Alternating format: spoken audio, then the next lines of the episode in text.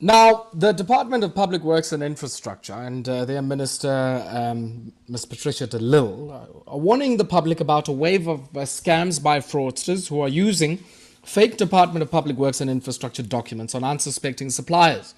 Now, many companies have lost millions of rands worth of goods such as computers, construction equipment and cell phones, as these criminals call unsuspecting suppliers and claim that they've been awarded a tender to supply goods to the department, now only to take the goods and disappear. Remember, the department only deals with suppliers on its database. And if you want to verify any order from the department, you can call 012-406-1439 or 012-406-1760 or 012-406-2046. Remember, the Department of Public Works and Infrastructure has declared zero tolerance on fraud and corruption.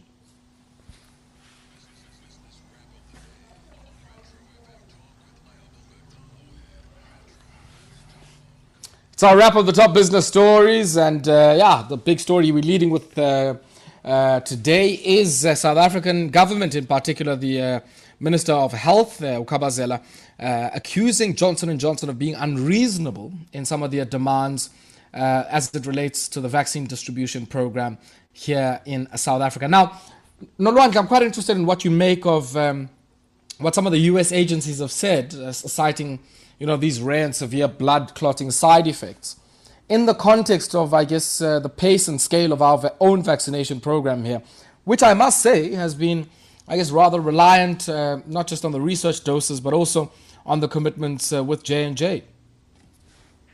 Yes, I think, if there is a possibility that it could cause blood clots, it does, we do need to have, proceed with caution because, blood clots is not something specific necessarily to any type of weather or region or demographic. It's just one of those symptoms that could happen anywhere to anyone. So I think, we can't just sit down and say, oh, well, it happens in the US, it won't happen here.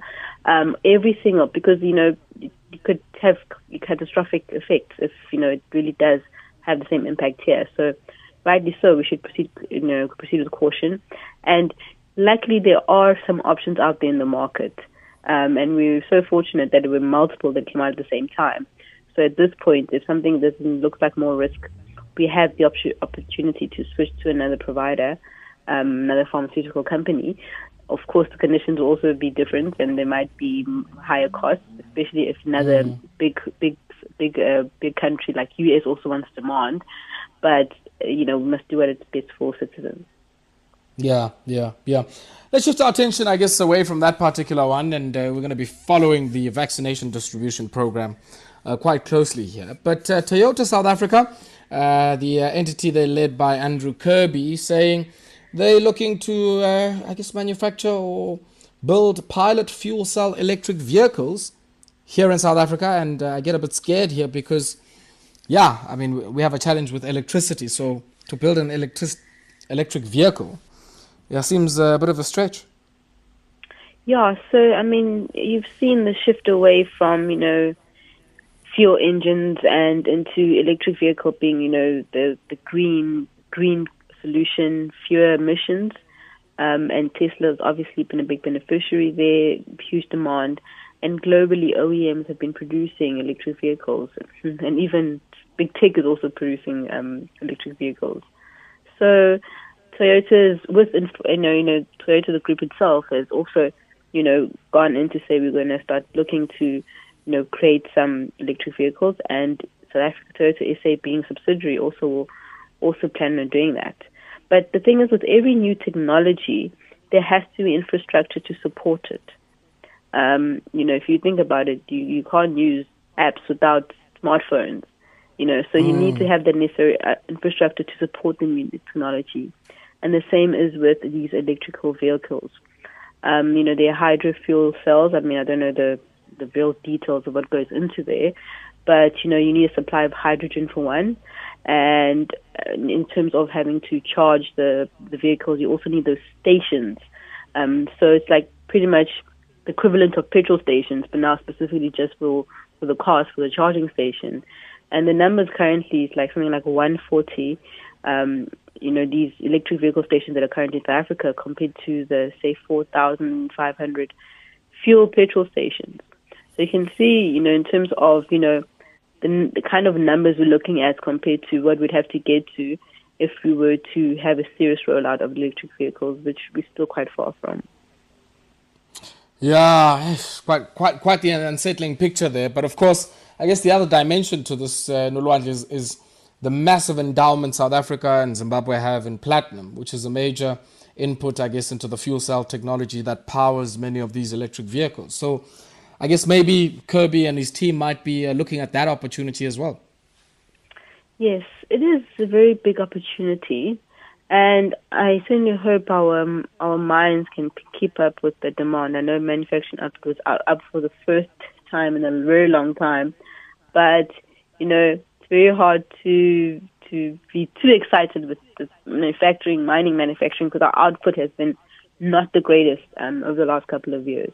But indeed, one of the reasons why before we got into the huge, mining resource prices cyclical swing that happened in the last 12 months, already the themes for the platinum and palladium specifically sector was that demand would be boosted by the huge surge in demand in electric vehicles, especially out of China, who have to reduce their carbon footprint dramatically.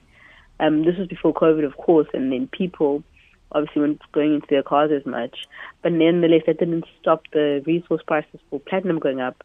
But definitely, that theme is still going to be relevant for many years to come. Yeah, and I guess we're going to be watching this one very closely, because one would think that the scale of adoption of much of this technology will largely be determined by not only just the integrated resource plan, but the adoption of alternative energy sources for many who might want to make a foray into this particular space. That being said, what do you make of what Judge Dennis Davis, who used to chair the, I think he still does, chair the Davis Tax Committee, what do you make of what he suggested here, saying there are people who own luxury cars and mansions but pay very little tax, and this is offensive, particularly in a society with unbelievable levels of inequality. He wants them to go to jail. This reminds me of Trump when we got his tax records to find that as a president he paid less than the average working person. It was obviously crazy. And what's that? Oh, I didn't catch that. Could you try again? Sorry. Is that Siri now like trying to check you and censor you? Yes.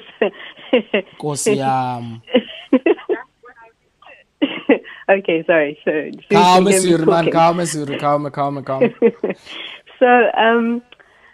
was I saying? So, what is quite interesting to me, what he's saying, is that he made a comment that there are about 5,000 people who are earning taxable income of over 5 million. And that's a pretty surprising number, because I think there's probably more than 5,000 people in South Africa that earn more than 5 million in terms of taxable income, I imagine. So, I don't know the exact stats of the makeup of the tax base, but, if indeed there's a lot of people who are finding ways, and not necessarily that they're doing anything criminal, but maybe just there's sort of tax loopholes that they're using, I think, it's a good course to take and a good route to go on to pursue this, because we've been having a shrinking tax base for a very long time, and it's becoming ever more concentrated. And because we've cut the tax rates, lower tax rates, and we've increased tax rates enough already, there's no more room to get more out of the tax base. The only other option is to actually increase the size of it by finding people who are possibly finding ways to not pay up tax. And with the good efforts that the SARS has made over the last year, I think there's more to do, and I think there's more people that probably can benefit from getting them to pay more tax. Yeah, we certainly hope that this particular matter is resolved, because we certainly need any rand we can collect. And if there's a lot of people who are making ton loads and truckloads of money and effectively paying less tax than you and I, Nolwandle, then I think that message is particularly one that I would support. What do you make, Nolwandle, of the retail sales numbers? Now, February seemingly outperforming expectations in the market. Retail sales increasing 6.9% when compared to the previous month. But I guess even that isn't off of a base that holds up, I guess, to comparison with previous years. But no doubt, I guess, a welcome improvement. Yeah, so, you know, over the last couple of weeks, one of the big questions I've been asked and also trying to answer is, what is the consumer going to do this year? And to the point where yesterday, I wrote an article about the state of the consumer and whether they will bounce back this year. And I think this is one of those data points we're seeing, that the consumer is able to spend. It's all about sentiment. And to the point that, you know, the retail sales were a big surprise because consensus expected it to be about 2% down. It was actually the opposite, and around 2% up. So we're seeing that, you know, after lockdown, obviously sentiment was quite negative, given the alcohol bans and the restrictions as well that were still there, level 3 being on level 3. And then, you know, February, as you know, the restrictions were eased and the numbers seemed to be stable. I think with that positive sentiment, we saw that pick up and people going through spending, you know, yet again on, you know, things, household items that we've seen as a theme, furniture, equipment, and there was some clothing as well. Those were the big factors, big numbers that had strong growth. It seems to be a trend that people are focusing on home improvement type of purchases. I think they think that, you know, working from home is going to be here longer than we think. And I think it's even worse now after we hear about this vaccine rollout failing news. Mm. And I guess the other element, of course, you know, Nolwandle, that this does give us a signal of, as you were saying, is the health of the consumer. But also, I guess, the other question is, how much of these sales have been driven through cash sales, and how much potentially have been driven through credit? So, I don't know what the split is, but at the moment now, credit extension has been actually quite low. We saw the credit extension numbers come through last month, and it was still very weak. So in terms of credit, and there's two things that's been playing out. I mean, the banks are also very quite cautious. What we saw from the bank side, at least, is that they were more eager to lend people in terms of secured lending, and that would be your houses and your cars. And then they were a bit shy in terms of, you know, unsecured lending. So we didn't see that. We've been seeing, you know, less growth in the unsecured side. So I imagine there is room for lots of cash. Even cash transactions in the economy have also actually improved as of January as well. So I think there's a lot of cash movement and activity, and it's not too much of a concern now that it's going to be a lot of it being in credit. Nolwandle, maybe just to sneak this one in here, and I don't know if you would have heard the news, but some news coming through this evening of SAA interim CEO. I don't know if you caught that on the newswires, but what do you make of that?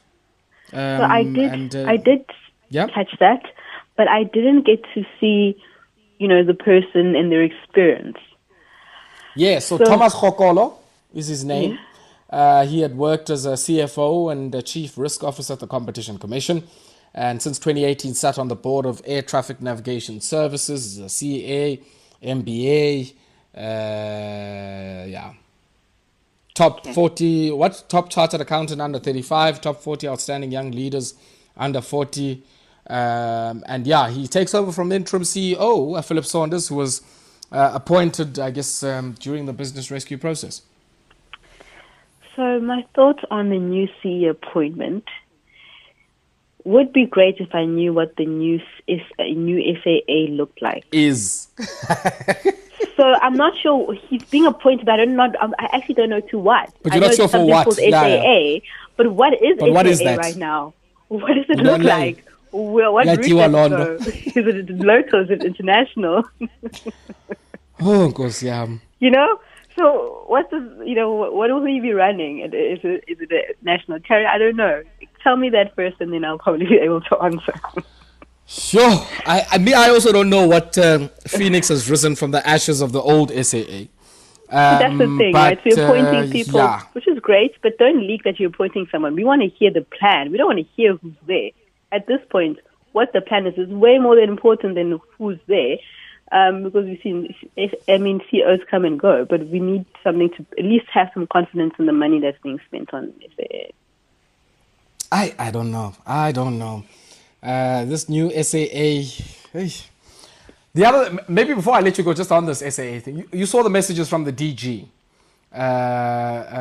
DG Takudi, and his attack, if I can say that, on some of the pilots organized under the Pilots Association there at SAA, saying they're defending an apartheid era, instrument effectively. What do you make of that, I guess, in the context of all of this? Because effectively the new CEO, Mr. Let me get his name right there, Mr. Thomas Jokolo, effectively might be running an airline that might not have some pilots to, I guess, fly his fleet. Yes, I think that's definitely. And I think, and when I say we need to hear what's happening with the plan at SAA, that's more important than hearing who the SAA is. Because in a minute, it doesn't matter who comes in. If you can't have an agreement with pilots, then what's the point? And I think if the previous agreements with the Pilots Association is unsustainable and it's not good for transformation in our country, then absolutely we need to come up with a better one. And I like to think that people on the other side as well are able to reason and the terms and conditions can be met. At this point in time, it seemed there was an agreement that there should be transformation. I think it's about how going about it was one of those problems that they disagreed on. So I hope, people can come together eventually. But definitely, it's not like, we are printing pilots every with every metric results, So unfortunately, we need to make sure that we can have those pilots there, because if you're going to have someone who's going to be CEO, you can't be CEO of empty Boeings or Airbuses. So hopefully that we can hear the actual underlying plan first, more than who's been appointed at the board level and what great credentials they have, like everyone else who's been a CEO.